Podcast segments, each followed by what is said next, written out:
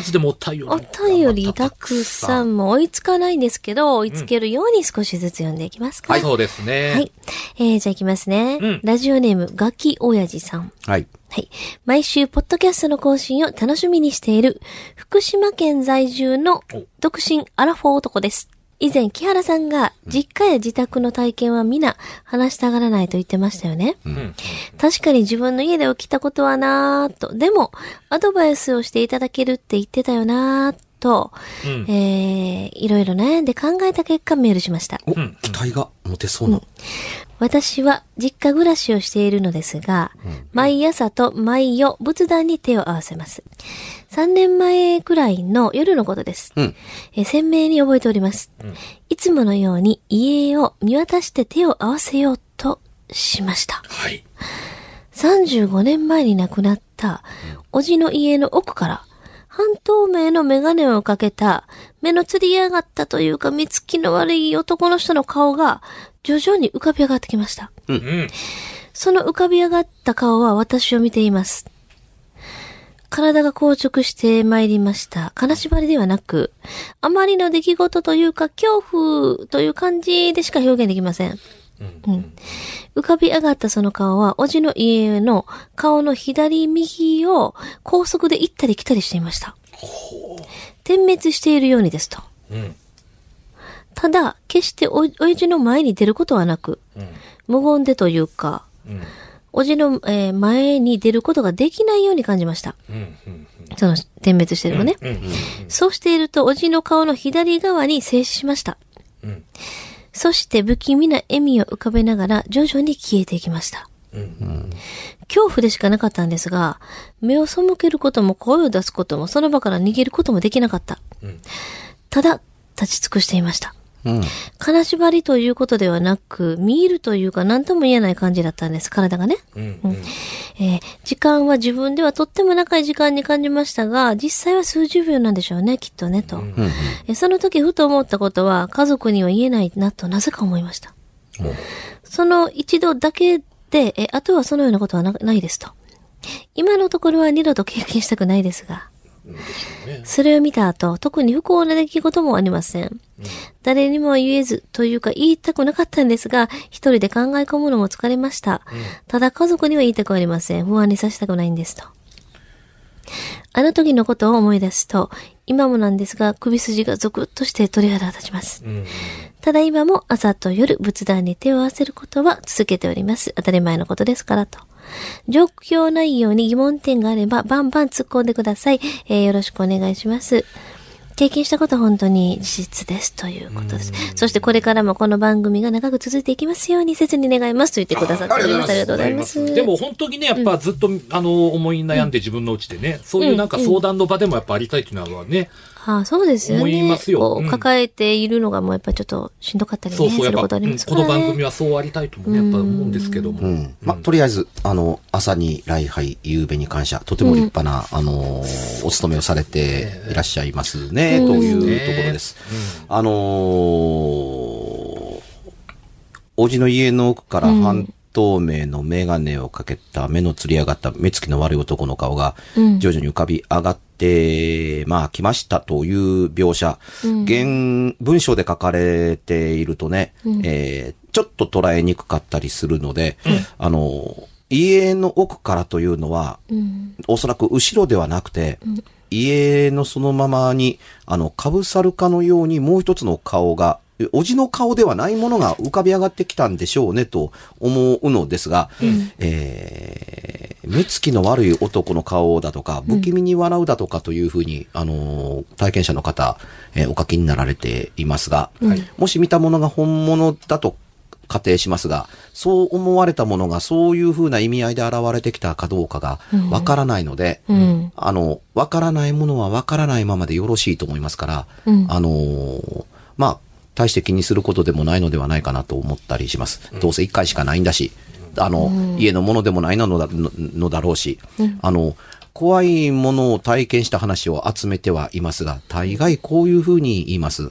あの、大概のものってね、偶然見たり出会ったりするかもわかりませんが、おおむね一過性のもんです。うん。あの、なぜそんなことがあったのかどうかがわかりませんが、その通りです。なんでそんなこと、お、そんなことが起こったかどうか、そんなものを見たかどうかわからないんですが、たまにそんなことがあるのだという通りすがりのようなことがあったりするようなもんだと思っていただければ、あの、より怖くなくなるのではないそうです、ね。あの、人に伝えるときには怖くするのがお仕事なんですが、はいあの、体験したものがどうなんですかというと、あの、気にして考えることなんか何もないのと、そんな目撃したことが不幸につか、あの、つながることなど、あったりはしません。うんうんうん。よく考えてみてください。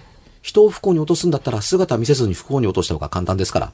うん。うーん。あ不幸に落とし入れることそのものが目的だったら、不幸に落とせばいいだけのことなので、見たとか写真が撮れたからだとかということを、ね、これから不幸が始まりますみたいなことを、あの、やる必要性も全然ないので、はいそんなことをするのならば、あの、不幸の最中に叩き落として、えー、これから亡くなるという今の際にスッと現れて、思い知ったか。なんてなことをやってれば済むんですよ。言われてみればそうですよね。いきなり始めりゃいいんですもん。でしょ？うんうん。あの、だから、あの、かよにほとんどの階段の基本というのは、ドラマや映画や講談やいろんなものでできたものに、の、を、うまい具合に加工して分かりやすく伝えるエレメントで構成されているんですね。で、そういう考えを、の土台で、この世ならざるものを見ると、要するにその、あの、目つきが悪く捉えられていたり捉えられたりだとか、不気味に笑ったりする。それ、ひょっとしたら、いつも手を合わせてくれてありがとうという感謝の笑顔であったのかもしれないですよ。で、目つきの悪い男の顔がというふうにおっしゃることも、あの、事実だと仮定しますが、我々の普段の顔というのは、目つきが本当に良かれか悪かれというのは、元々の顔の持つものであって、うん。うん。あるいは、その、見え方の時の光の加減、ああるいは頭から出た時からこれは怖いもんだと思ってるから、後々考えてみたら目つきの悪いことになってしまってるけれども、そんな目つきではなかったのかもしれなかったりするわけですよ。つまり、あの、行動にもし、あの、見合ったものが現れてるとするならば、いつも手を合わせてくれてありがとうという何かが現れたのかもしれないというのと、あの、これは場合によりけりなんですけども、家の奥から半透明をかけた目のつり上がったという全く別人が現れたかのように思われていますが、家と全く同一人物でな、ではないという保証もないと僕は思うのです。うん。まあ、要するに、あの、都合のいい写真の通りに、写真のまんまの姿が現れることの方がおかしいと思いません？という考え方だったり。するわけです。あの、その写真は、その人の一番良かった時の時代の一番いい映画を撮ってるという可能性がないとは言いませんよね。うんうん。で、その時の時点とは全く別な顔の人間が現れたので、まあ、ね、今風で言うところのキャバクラの看板で出てる女の人と、ええー、と思うような人が出てくるのとは違うんちゃうの？っていう可能性も、一番良かったところを強調して、ね、うんえー作られてるものとしての、いわゆる普通に撮った写真でも一番良かったものが強調されてる写真が選ばれてるわけですから、はい平素の顔をで現現れてきた時に、そうではないのかも。笑顔が、笑顔の家が感謝の顔で現れると、そんな顔に見えたのかもわからないと思ったり、うん。という考え方もあると思うんですよ。なのでね、その不気味な笑顔を、笑みを浮かべて徐々に消えていったんだったら、つまり、顔を見せることで他何かが伝わったので消えてなくなったんでしょ、きっと。うん。何もすることなく、うん笑顔を見せて、不気味だとは書かれていますが、笑顔を見せて徐々に消えてなくなったんだから、笑顔を見せて、えー消えてなくなられたのという達成だったんですよ。うん。ですよねそういうふうに取ったらき楽ですよそね。うですね。やっぱりその方が日頃の行いもね、うんやっぱりあれそれのこそ、うんありがとうの意味かもしれない。それに実家ですのでね、えー代々とお住まいになられた方が、あの、住んでたとこだったりすることが、ね永遠と営むことができるというのは、うんあの、えー悪事、災難、最悪が何もなかったから、えー代々その家に住むことができたので、あの、はいもともとそれだけでありがたい家なのだと思ってると、悪いことなど起こるわけはないのだ。はい。不思議なことが起こるというだけであって、うん悪いことが起こるわけではないというふうに考えていた、いただいた方がいいのかなと思ったりはします。皆さんも感謝は忘れずに。そうです。綺麗にまとめるね、かんちゃん。ね。ありがとうございます。あ、まだありますよね。お便りたくさん。もう一つ、じゃあ、あ行きます？行きたいと思います。わたえーとですね、ペンネーム、アマガエルさんからです。はい。おおありがとう6月にふさわしい。6月にふさわしい、ね。尼崎の人かな？えー私が小学生の時から不思議に思っていることなのですが、私が小学校5、6年くらいの時に、はいクラスメートの間で、こっくりさんが流行っていました。ついに。私はその流行りに乗り遅れて、おーいいね。こっくりさんって何？って感じでしたが、こっくりさんをした同級生の話を聞くと、霊を読んだりできんねんで、とか、霊がいろんなことを教えてくれんねんで、と教えてくれました。なるほど。そんな話を聞いた私は、こっくりさんに対してすごく興味を持ちました。んそんな日のこと、えー何気なく母にこっくりさんに興味があることや、同級生に聞いた話をしました。うん。すると、ん母の顔が真顔になり、うん。絶対にしたらあかんよ。その通りや。そんなことをしても、狐や狸の霊が降りてくるだけで、人間がからかわれるだけや、うん。と、真剣に怒られました。私は子供でしたが、こっくりさんをすることは怖いことなんだなと、深く、えー思い細かされ、うん。こっくりさんはしませんでした。はい。ちょうど同じ時期に、えー小学生向け雑誌の付録の怖い漫画に、こっくりさんをした生徒たちが次々に恐ろしい目に遭うという内容が描いてあるのを見て、安易に人間が霊を呼び寄せることをしたら危険なんだと思い、こっくりさんにはいろいろな意味で怖い印象を持ちました。そこでお聞きしたいのは、お、やっと質問だ。こっくりさんにまつわる怪談や、そもそもこっくりさんって何なのかを教えてください。よろしくお願いします。なるほど。というお便りなんですね、アマガエルさんから。なるほど。はい、こっくりさんですよ。あのー、珍しく真面目なことを喋らなければならない時がやってきたりするんですねで。きたそのか前にじゃあ、私も今思い出した話を。なぎなぎなぎ何？言い出こすのれ関係なんでこ、れ関係？この間私ライブしたんですけど、あの、三宮の、はい。あの、み港川の方で、はいはいはいはいそ。の時に同級生が3人来たんですよ。はい。でね、なんかそんな昔怖い話をしてたよね、みんなでって話して、うん。おしとったしとって今そういう番組もしてるっていう話したんですね。うんこれねで、一人の女の子が、んあれ覚えてる？ってこっくりさんって言うから。え？って最初思い出せなかったんですよ。うんうんうん。ほら、覚えてない？んって言われて、一人の女の子取り憑かれたみたいになって。もうずっと変なことわーわー言ってさ、病院連れて行ったやんか、先生が、みたいな。うん。学校でね。うんうん。で、その時ガラス割れたやん。覚えてないんって言われて、はっと思い出したんですよ。うん。その、まあ、小学校ですよ。の話。あの、幼馴染だったで、んで。ガラスが割れたのは本当なの？本当だからその時に、他に私とその子だけじゃなくて何人もいたからね。うんうんうん。で私、その、もう、その、こそのやったことすら私忘れてたの。うん。こっくりさん自体をね。昔すぎてうんうんうんうん。そうそうそうそう。で、あのーなんでおったやんって言われて、えー、って思い出した、あって思い出したの。うん。そう、あのね、パリンと割れたんです。うん。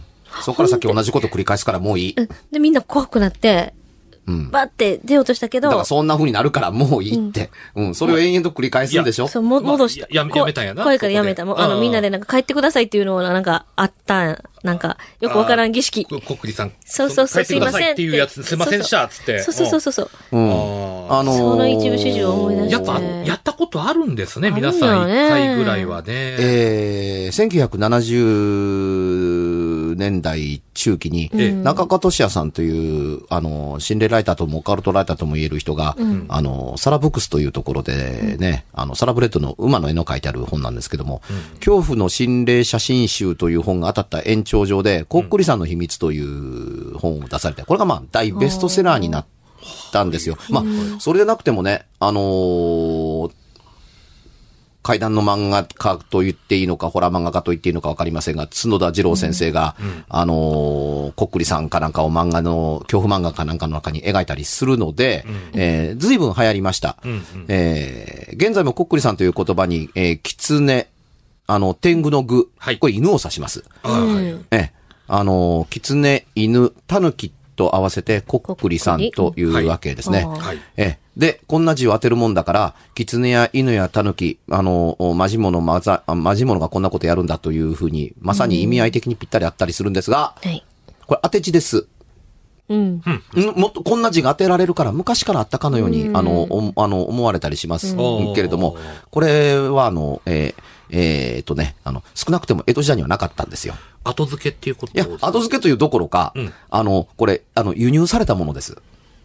うん。日本のもの日本のものではないんです。あらら。ええ、あのーヨーロッパでね、なんか聞いたことある。ええうんうんあのーね、えー死者の声を聞くための、うんあのーいわゆる、あの。テーブル高齢術というのがあるわけですよ。で、その上にアルファベットと数字とイエス、ノーっていうのがあったりえーするわけです。で、そこに、えーそれ、いわゆる、まあ、エレメント、マルキリコックリさんと同じまんまですよね。うん。ですよね。うんあの、テーブルの上に、あの、置いて、んもちろん10円玉を置くわけでも何でもないんですよ。うんあの、あまあ、コインに指を置いたりするものも、うんもあったんですが、うん。まあまあコ、コインを置いたんだっけかな？指を置いて。で、それで動いて、こう、どうのこうのするというのがうん。あったんです。これが日本に輸入されたんですけどもね、うん。えー輸入された時に、日本にね、テーブルがなかったんです。うん。あテーブルがないんですよ。その、いわゆるその高齢に使えそうな丸いテーブルがなかったので。なので、あのーよくホームランボールを飾るときに小さなバットのミニチュアを3本紐でくくって、あの、あ。ありますね。3本支柱にしてボールを置くでしょう。うん。うん。ああいう形で竹の3つの棒を紐でくくって、んえー三つ股にして立てるような上に、はいはいうんあのー板を、板を置いたんですか？お、桶を。たらいを置いたんですよ。で、これで簡易テーブルを作ったんですね。はあ、なるほど。で、これに、あの、手を置いたりしてですね、あのー、物を動かしたんですよ。で、当然、普通に、全員、周りにいる人間が手を置くだけで、うん力のバランス加減で、竹の組まれたテーブルのどうのこうのなんて、平均、平行がちゃんと保たれてるわけでもなければ、面積が広いわけでもなければ、あの、上に被せたたらいが固定されてるわけでもないでしょ？ですよね。ないから、ちょっと力動くだけで、傾くんです。うん。傾くと、こくりとうなずいてるように。うんうんうん。あ、これはこれ、こうですか？って、うんというと、力の加減具合でこくりとうなずいたから、あ、今返事があった。うん。こくりこくりとうなずくというので、こくりさんがこっくりさんという、あの、当て字で狐と犬と狸という字が当てられるになったんですよ。はそもそも起源は、あの、明治期よりも遡ることはできませんというものだったりするんですね。ただ、この時大ブレイクをするんです。もちろん、レートの更新のためにっていうとこだったりするもんですね。おおむね、あのー呼び出す人間が決まっていたので、狐や狸を呼び出すものでもなかったんですよ。れいわゆる、あのー向こうから輸入した時のままでは、あのー、レートの更新だったりするけれども、レートの更新というよりは、日本では割と比較的、あのー死んだおじいちゃんととか。亡くなったお母さんを読んで、みたいなところというのが込みだったんですが、あの、こっくりさんという存在があって、うん。で、そこっくりさんが来たかどうかわからないけども、狐がやってきたんだ、狸がやってきたんだというような話というのが、いろいろ巨色でくっつけられていって、えー、漫画ブームだとかオカルトブームで、えー、話がややこしくなってきたりするんですね。うん、なので、こんな時にね、小鳥とでも物が音をしようもんなら何かあろうもんだったらば、これが霊が来たことになったという風になってたりするんですよ。誰かが一人ね、今私の肩触ったという勘違いか何かかどうかはわからないにもかかわらず、そう口走った途端に物事が起こったかのようにみんなが思うわけです。あ、今なんかあったよね。そのなんかあったよね、いうのにかぶせて、うん、何か触ったような気、あ、触ったんだ。みたいな形で、みんなの心理そのものというのが、状況の考え方ををどんどん大きく膨らませてきて、何かが今やってきているのだという空気が作られて、そういうふうなものが現実的であるというふうに思う場合がほとんどだったりするんですよ。うん。じゃあね、さっきの陽子ちゃんが言ったガラスが割れたのは何なのかというと、何なんでしょうね。ガラスが割れたのが本当だったとするならば、言えることはガラスが割れただけです。うん。いや、何人かおったよねって話。おったおったって言って。私ちょっと思ったんですけど、うん。だその、こっくりさんがどうというのではなく、うんそこに便乗してるなんかが、それってさ、勝手に割れたんか、その暴れてる子がバリンって割ったんか。勝手に、勝手にかいな。それは。パリン。いやこれがね、あの、人の心のなせる技かなと思ったりするんですが、昔ね、うん。ずっと昔、えー、僕が小学校の頃だったかな、みんなで集まって会談をしてた。まあ、僕なんで、あの、散々怖がらせる。いくつかの話は、新耳袋にも収録されています。その時話した話。あの、近所の、えー、社宅のおっちゃんから聞いた、これな、わしの体験なんやで、みたいな聞いた話を。で、いつもそうですけども、あの、私の階段、小学生ながらに一味も二味も違うので、うん。あのーなんであれ全部覚えてないんやろな、今な。うん。喋ってるうちに、えっとね、部屋の真ん中で、はい。車座って丸く囲んではい、喋ってた。はい、はい。喋ってるうちに一人の女の子が耳を押さえて、もうやめてっていうふうに。実はそこ、その、もうやめてを言った時が、階段の話のピークではなかったんですよ。うん。これからっていうところだ,、だから。